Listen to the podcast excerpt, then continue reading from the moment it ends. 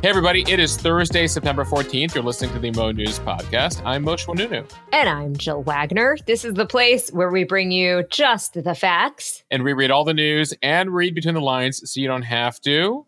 Happy Thursday to everyone.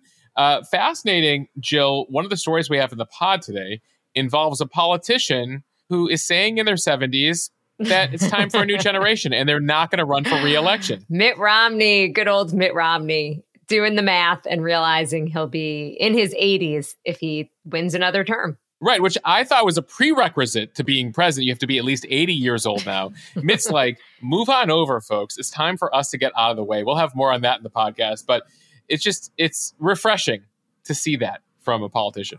All right, let's get to some news here. The escaped convicted killer in Pennsylvania has finally been found. How police eventually got him.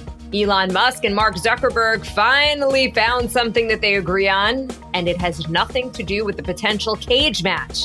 On to politics. Why Mitt Romney says he is not running for reelection. No surprise to anyone who buys anything. Inflation headed back up, but there is some good news. We try to find some for you guys in the podcast every day.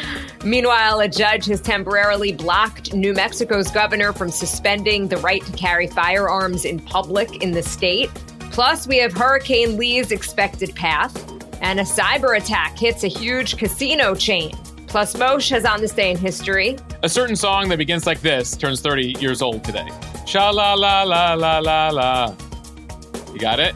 No, I'm totally, st- I'm totally stumped. Do it again. Sha la la la la la la. Mm-hmm. Uh huh. I guess I'll have to wait until on this day. I really have no idea. Jill, you'll have to wait for on this day for that one. Uh, but one other famous song was written today that begins with "Oh say can you see." Do you know that one? I think I've heard of it. All right, let's get to the news here. That convicted murderer who escaped a Pennsylvania prison nearly two weeks ago was taken into custody on Wednesday morning ending a massive manhunt that involved hundreds of law enforcement officials searching the area. Convicted murderer Danelo Cavalcante faces life behind bars after he was found guilty last month of murdering his former girlfriend in front of her two children.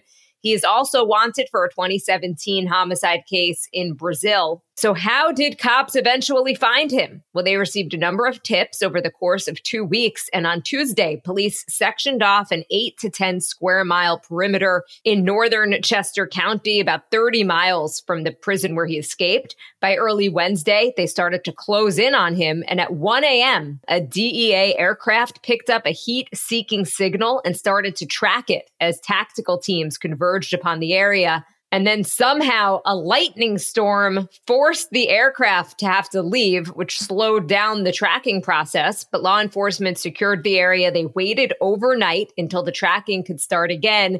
And then at 8 a.m., tactical teams surrounded that heat source in a wooded area. Cavalcante was asleep, but tried to escape once again through an underbrush with a rifle. And then a police dog named Yoda eventually located him. Yoda bit him, but he was captured and no shots were fired.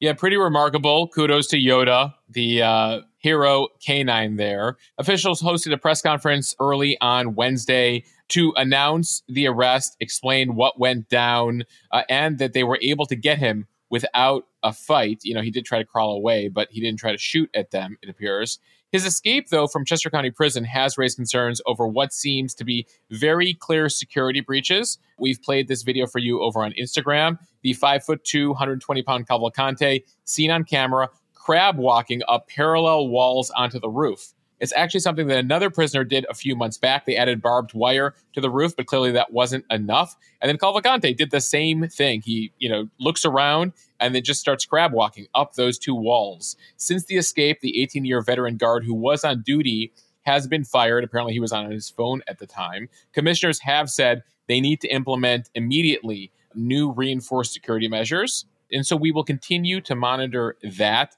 In the meantime, when Cavalcante was found, he was wearing a Philadelphia Eagles sweatshirt.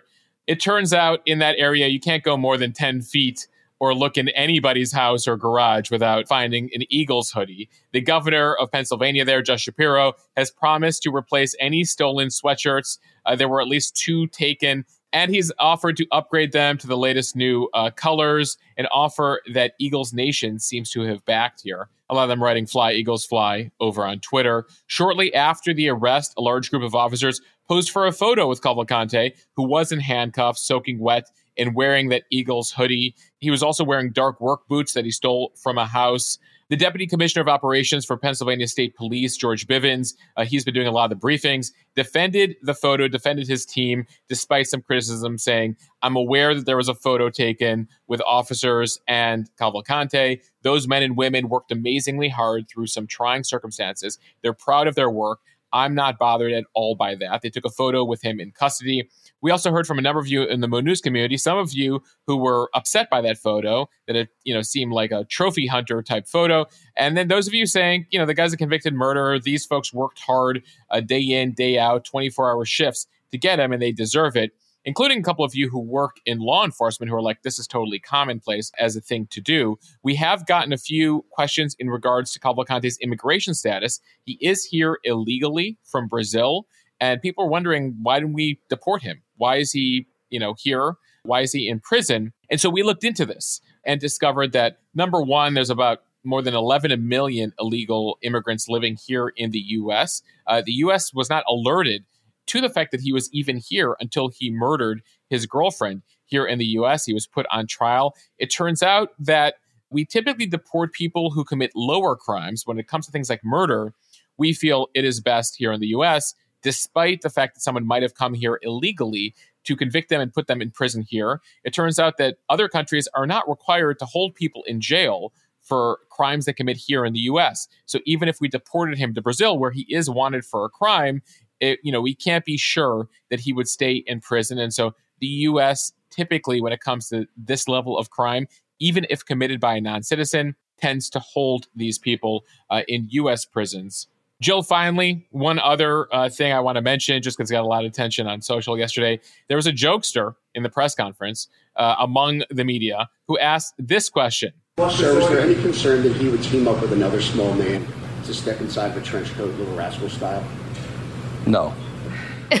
yes, that is someone asking the police officials whether they were concerned that Cavalcante, who's 5'2, would have found another short man, put on a trench coat, and done a little rascals thing to try to get beyond authorities.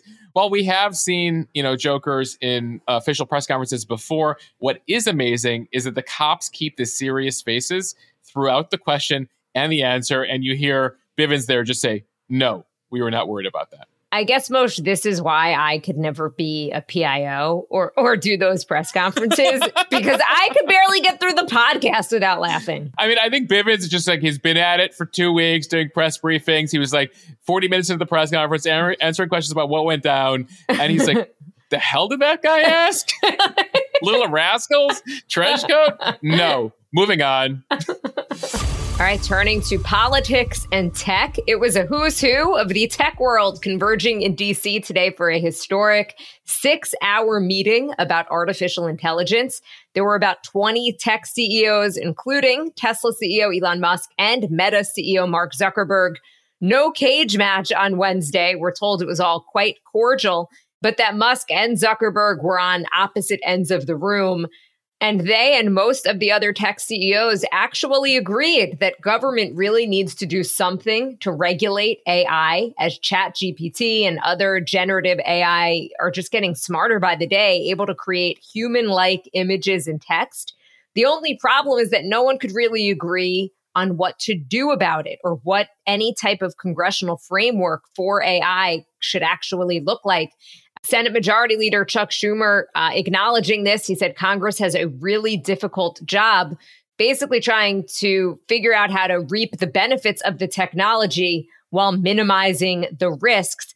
The one thing that is pretty clear after this meeting is that lawmakers are really not even close to coming up with any type of plan and certainly not any type of legislation. Yeah, they've had 10 hearings on this this year. Biden has convened people, uh, and so far they haven't quite figured it out. And lawmakers have been trying for years to find ways to regulate the tech sector. As the Washington Post points out, in the past five years, lawmakers have not passed a single comprehensive law to protect data privacy, regulate social media, or promote fair competition. by tech giants. You know, when you look at the list of the largest companies on earth, uh, the top five includes Apple, Microsoft, and Google. Meta not far behind there. That is despite, again, numerous congressional hearings, uh, spent grilling tech executives about the role of social media, election manipulation, abuses of user data, and monopoly like behaviors. Lawmakers, industry, and civil rights leaders and tech industry advocates say the U.S. cannot afford a repeat of past attempts to craft tech legislation, which became mired in partisan battles, industry lobbying, competing congressional priorities, uh, Jill, also for many years, the philosophy from Congress was hands off, let tech grow. Internet is a new thing. Congress and the government are going to just mess it up. But there's been an admission in recent years that that laissez-faire, that hands-free policy, allowed uh, these companies, allowed social media to do what is done to society, and they can't allow a repeat here with AI, given even how much more powerful AI is. At one point, Chuck Schumer asked the room if government should intervene when it comes to AI. Everyone raised their hands. They looked around first, though, to see who else was going to raise their hands. you can't be you can't be that person in the room not raising their hand. Keep in mind, about two thirds of the Senate was in the room, uh, as you mentioned, a number of top tech CEOs. So a pretty significant group and everyone agrees that something needs to be done. Elon Musk, of all people, actually said that he could envision a regulator, an agency dedicated to AI uh, by the government. He compared it to the issue of seatbelts in cars decades ago, that the government has to intervene here with some rules. The US is far behind Europe, other governments around the world when it comes to regulating technology. We often talk about the Europeans. It's one of the reasons, even that the iPhone, as of this week, has the USB C cable, because Europe likes to get involved, likes to protect the consumer, likes to protect privacy. And in the US, we tend to be much more hands off. Now, keep in mind, most of these companies are located in the US, so we have an incentive to let these companies grow. Another place where a bunch of these AI companies are located is China. And mm-hmm. incidentally, China just passed a law related to AI. So the US, again, far behind here. Jill, fun fact from yesterday Forbes tried to count up the net worth of the room given the billionaires that were there. A cool $500 billion in people. Must be nice. By the way, half of that's just Elon. He's worth like close to 250 billion. And then the rest of the room is the other 250 billion. When Mark Zuckerberg looks poor, I, I, feel like that's when you when you know there's a problem. Right. He's worth less than half of Elon at about 110 billion as of today, Jill. All right, we have a lot more to get to in today's podcast, including the speed read and some fun additions to the On This Day in History. But first, I want to thank a couple of our sponsors. We'll begin here with one of our favorite items. We've talked about how we only like to endorse things on this podcast that we really love. And Boll and Branch bedding and sheets is one of those brands. We've had them in this house for nearly a year now and have been loving them. They certainly made this summer of record heat a bit easier with some really soft and breathable sheets. Boll and Branch, that is B O L L and Branch sheets are made with organic cotton, not using those harsh chemicals that other brands use. The sheets do get softer with every wash. I can attest to it. I know Jill can too. And right now, Boll and Branch is offering the Mo News community a special deal. You can get 15% off your first order. That is one five, 15% off when you use the promo code Mo News at bollandbranch.com. That's Boll and Branch, B O L L A N D, branch.com. Promo code Mo News. Exclusions do apply, so see the site for details. And this show is also sponsored by BetterHelp. I'm really excited to have them on board. Given how much we talk about the importance of mental health on this podcast, getting over that threshold to talk to a therapist can be tough for some people. But talking to a therapist really can help you get through some major blocks and get clarity on things happening in your life. I know it has for me personally, allowing me to process certain things and really move forward. And that's why we're just so glad to have BetterHelp as a sponsor here at Mo News. And we have a great deal for the Mo News community. If you're thinking of starting therapy, give BetterHelp a try. It is entirely online and it is designed to be convenient flexible, and suited to your schedule. You just fill out a brief questionnaire to get matched with a licensed therapist. Let therapy be your map with BetterHelp. You visit betterhelp.com slash Mosh, M-O-S-H today. You can get 10% off your very first month. That is betterhelp, H-E-L-P dot com slash Mosh. All right, time now for the speed read from Politico. Senator Mitt Romney plans to retire at the end of his term next year. Rather than run for reelection. What?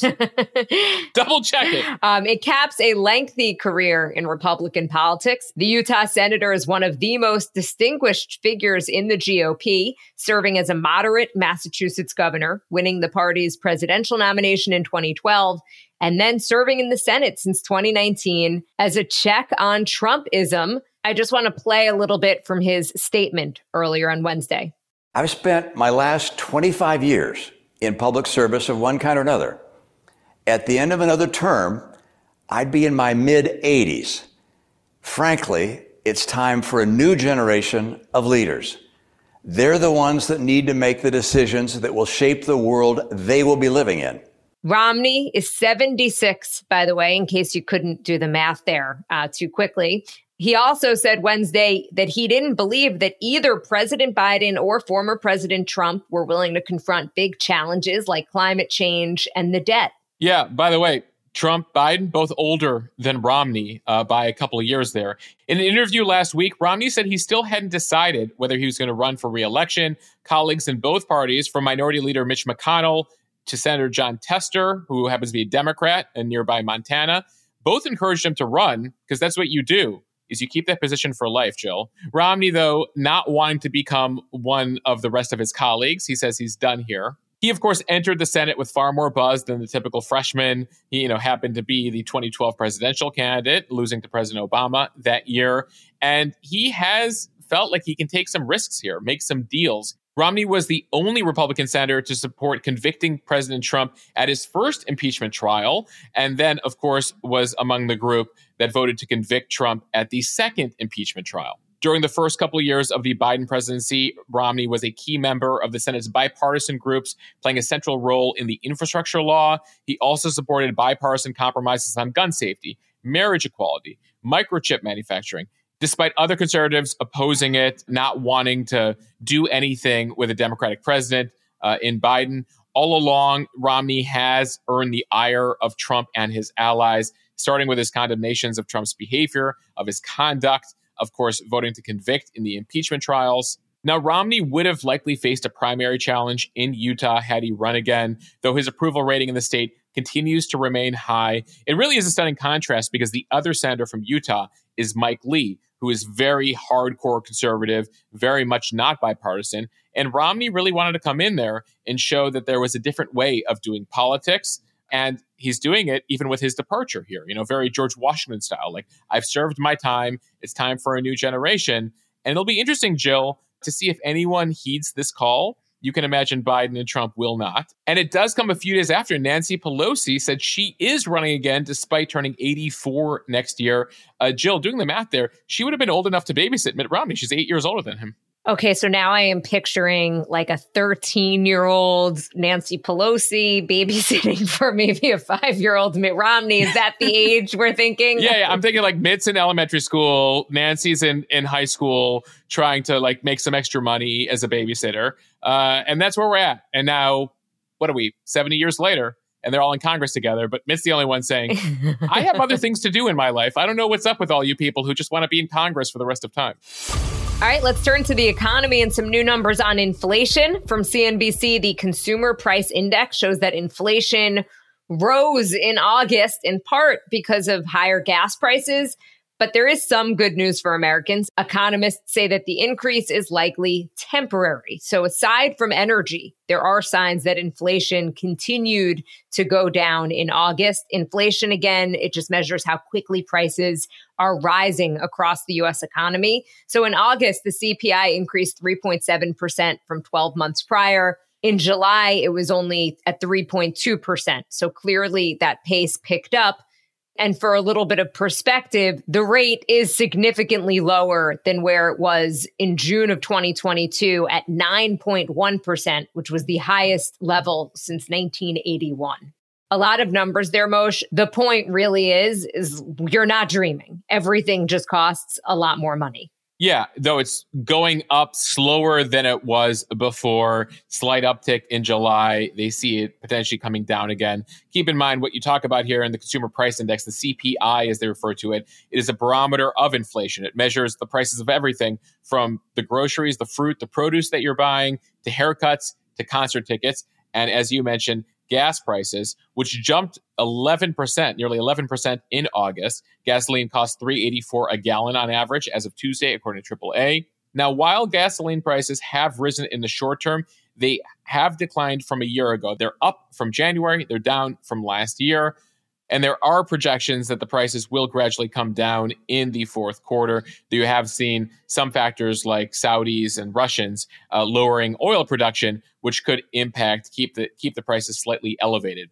Housing was the largest contributor to the rise of the inflation index in August, according to the Bureau of Labor Statistics. However, rent inflation is poised to keep falling. We recently told you about a rental uh, apartment construction across the country booming.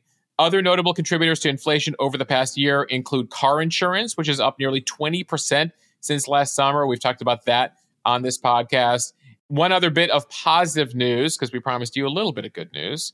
There have been some easing price pressures on groceries. And so some economists call that a bright spot for consumers. Hopefully, that means that your next trip to the grocery store will be slightly less pricey than the last one.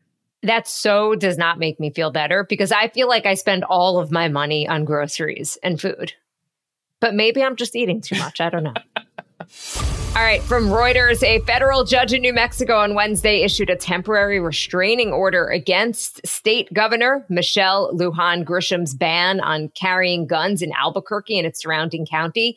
The judge said the ban violated the U.S. Constitution. That U.S. District Court judge saying the governor's 30 day suspension of concealed and open firearm carry rights went against the recent U.S. Supreme Court rulings and violated the rights of law abiding citizens to defend themselves. He said, quote, they just want the right to carry their guns, talking about several plaintiffs who had requested restraining orders on that emergency public health order. The Democratic governor issued the suspension of firearm carry laws to offer a cooling off period, her words, in which authorities could address solutions to the state's high rates of gun crime after several children were fatally shot. Yeah, there have been protests in recent days of defiant New Mexicans, uh, some led by the Republican Party in the state, carrying their guns in public outside the Capitol there uh, with their rifles, with their arms. And so her order has outraged gun rights advocates. And it has drawn backlash not only from Republicans, but from fellow Democrats, law enforcement officials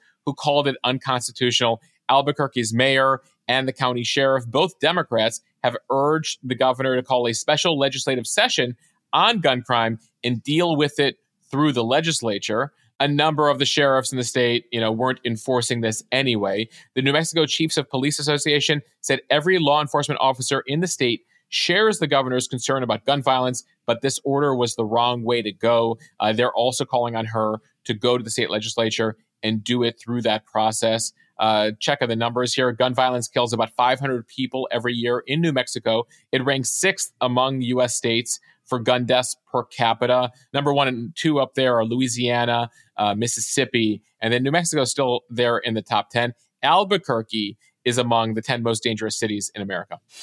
From AccuWeather, Hurricane Lee, not the Category 5 hurricane it once was over the open Atlantic, but meteorologists are warning that it will still unleash significant impacts in eastern New England and Atlantic Canada by this weekend. On Wednesday morning, Lee was a major Category 3 hurricane with sustained winds of 115 miles per hour. It was spinning less than 460 miles to the south, southwest of Bermuda. Lee did spend some time as a Category 2 hurricane on Sunday, following a rapid intensification to a Category 5 hurricane with 165 mile per hour sustained winds on Friday, while over the west central Atlantic which does make it the strongest storm of the 2023 Atlantic hurricane season so far. Yeah, we've now had the equivalent of category fives in all of the major oceans this year, a rare occurrence. By the time Lee makes landfall here uh, over the weekend, it will have traveled about 3,000 miles since it first became a storm. Now, its impacts will depend on the exact track, but basically everywhere from Cape Cod, Boston, up through the Maine coast, you guys need to be on the lookout this weekend as it could make landfall anywhere between late Friday and early Sunday. Near where Lee rolls ashore, a significant storm surge will occur, along with the strongest winds and risk of property damage. North and west of Lee, will be where heavy rain develops, causing a high risk of flooding for streams and rivers, where several inches of rain could pour down in just a matter of hours. Meteorologists have given an all clear for most of the Atlantic coast. It really looks like it's aiming at New England here. But given how wide Lee is, we could be experiencing stuff in the tri state area, Pennsylvania, Jersey, Long Island. Jill, I'm looking at you. uh, you could see some winds and rain this weekend, particularly Saturday. Don't host a barbecue if you were planning one. This weekend is Rosh Hashanah, Mosheh, so no barbecues for us. Yeah, the Jewish New Year, where brisket is a staple. And maybe some challah. All right, from USA Today, a cyber attack hits MGM hotels and casinos. Over a dozen of their hotels and casinos had to shut down operations after a cyber attack on its computer systems Sunday left the resort chain vulnerable. Computer systems at all MGM properties have been shut down for the immediate future until the issue is resolved. MGM Resorts International is working with external cybersecurity experts to resolve these cybersecurity issues affecting some of the company's systems. The incident began on Sunday with guests sharing stories on social media about not being able to make credit card transactions, obtain money from cash machines, and enter hotel rooms using key cards. Videos showed that gambling machines had gone dark, but the company says that its resorts, dining, entertainment, and gaming are now operational but it didn't specify whether these operations were being handled manually. As of Wednesday, the MGM website still offline. I never thought about that uh, regarding hotel keys. Yeah, the more we put online, the more we attach to computers, the more difficult it is when those don't work. MGM says reservations and casino floors in Vegas, as well as in Maryland, Massachusetts, Michigan, Mississippi, New Jersey, New York, Ohio, all affected. The FBI has begun investigating the cyber attack. It's characterizing the investigation as ongoing so far. MGM and law enforcement agencies have not disclosed the origins of the cyber intrusion nor the extent of its impact. However, Bloomberg reports that people familiar with the matter have said that hackers, it's a group known as Scattered Spider, are the same group of attackers that breached Caesars Entertainment just weeks earlier. The hackers are demanding a ransom from MGM. Uh, and this is not the first issue MGM has dealt with. In 2019, they had a major cybersecurity issue that exposed personal information for about 11 million people. And so I've been hearing from a lot of people in the Vegas area who are concerned about this. You know, tourism is key there. And if these cyber attackers are able to breach these casino systems, uh, that's a major concern. All right, now time for On This Day in History. Before we get to it, we want to thank one more sponsor today. We're always talking about health trends, food trends, and one way to ensure you get all of your important nutrients is through Athletic Greens AG1 powder. I first tried AG1 when I was having trouble getting all of mine last year. It's just one scoop of the powder in a glass of water in the morning. It's easy, it's quick, it lets you get on with your day knowing that you've gotten all your important ingredients, tons of vitamins, minerals, pre and probiotics for your gut. And with your first purchase of AG1, Athletic Greens is giving Mo News listeners a free one year supply of their vitamin D, five free travel packs. You can visit drinkag, the number one, dot com. That is drinkag1.com slash Mo News to take advantage of the offer. Again, drinkag1.com slash Mo News. Just use the number one there for this special deal. It'll allow you to start to really take ownership of your health. All right, now time for everyone's favorite segment on this day in history. Jill, I heard from a couple of people on Instagram this week that uh, some people like to forward to this section before they uh, get out of the car to go into school or work for the day. Mosheh, it's funny you say that because I was talking to my dad about the podcast earlier today, and he said the same thing. Not that he skips to the segment, but that he loves it and that he feels like he learns something new each day. All right, Warren Wagner, this is for you.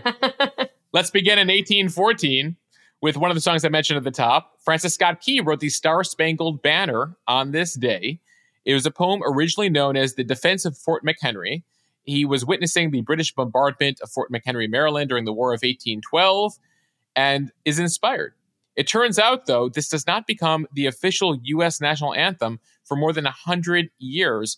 Finally, in 1931 is when we adopt the Star Spangled Banner as our national anthem. All right, fast forward to the 1960s. On this day in 1964, turning 59 years old today, the Pop Tart. What's your favorite Pop Tart, Moshe? Oh, it's frosted strawberry. You? Brown sugar cinnamon. Although I quickly did a Google search and I see that they have a variety pack with both brown sugar cinnamon and frosted strawberry. All right, once your kitchen renovation is done, I'm looking forward to breakfast at your place with uh with Pop Tarts.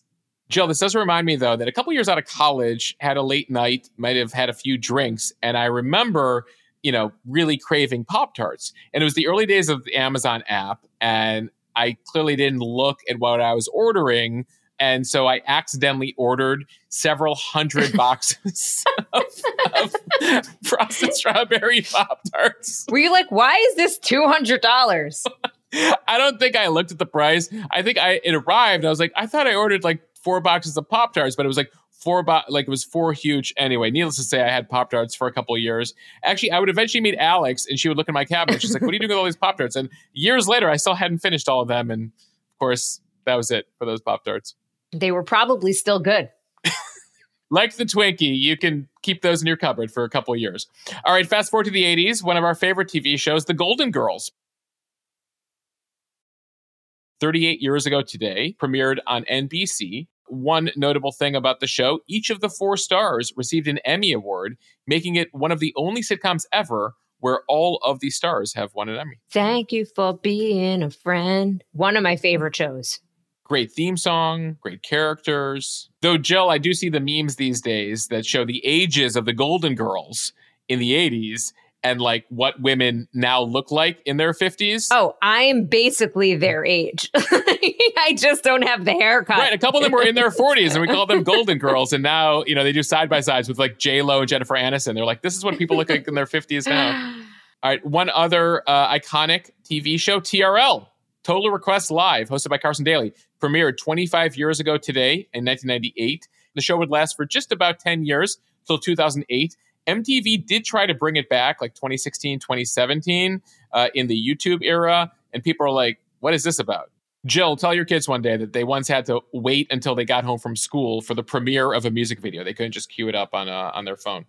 All right, staying with music news here in 1974, on this day, I Shot the Sheriff hit number one on the music charts. While the song had been written by Bob Marley, Eric Clapton's version was the one that ascended to the top of the charts. Is that where you were singing at the beginning of the podcast? Oh, no, no. That's this song. Sha la la la la la la, Mr. Oh, Jones. oh, Miss. That's I love the Counting Crows.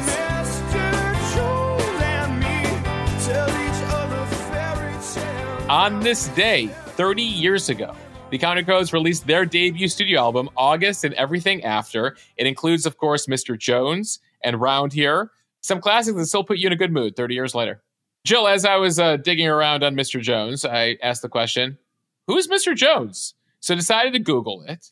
And in an interview about 10 years ago, Adam Duritz, who's the lead vocalist of Counting Crows, explained that the song was written for his friend Marty Jones, but it's actually a song about himself.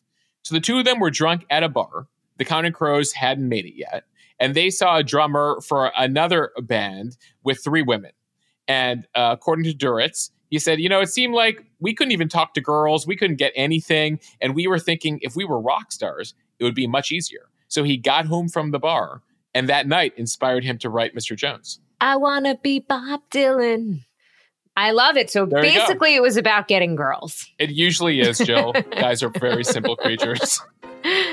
All right, Mosheh, I think we could end it there. A big thank you to everyone for listening to the Mo News podcast. If you like what you hear, please share this with your friends. It will help us grow. Follow us and subscribe so you don't miss an episode and review us in the App Store. And thanks to all of you who've been joining Mo News Premium. It's a way to support what we're doing here at Mo News, help support the daily podcast, the daily newsletter, the Instagram feed. And what you get by joining Mo News Premium, you get a members only podcast feed and a members only Instagram account where you can ask your news questions, uh, get deep dives, get some behind the scenes content, dive into the issues in the news much deeper, more interviews, and some behind the scenes content. You can do that right now by heading over to mo.news slash premium. We have a special deal right now for Mo News Premium. With the code Mo News Trial, you'll get a 30 day free trial. So you can check that out again over at mo.news slash premium. It's one way to support what we're doing here, and we're so grateful to everyone who's already joined.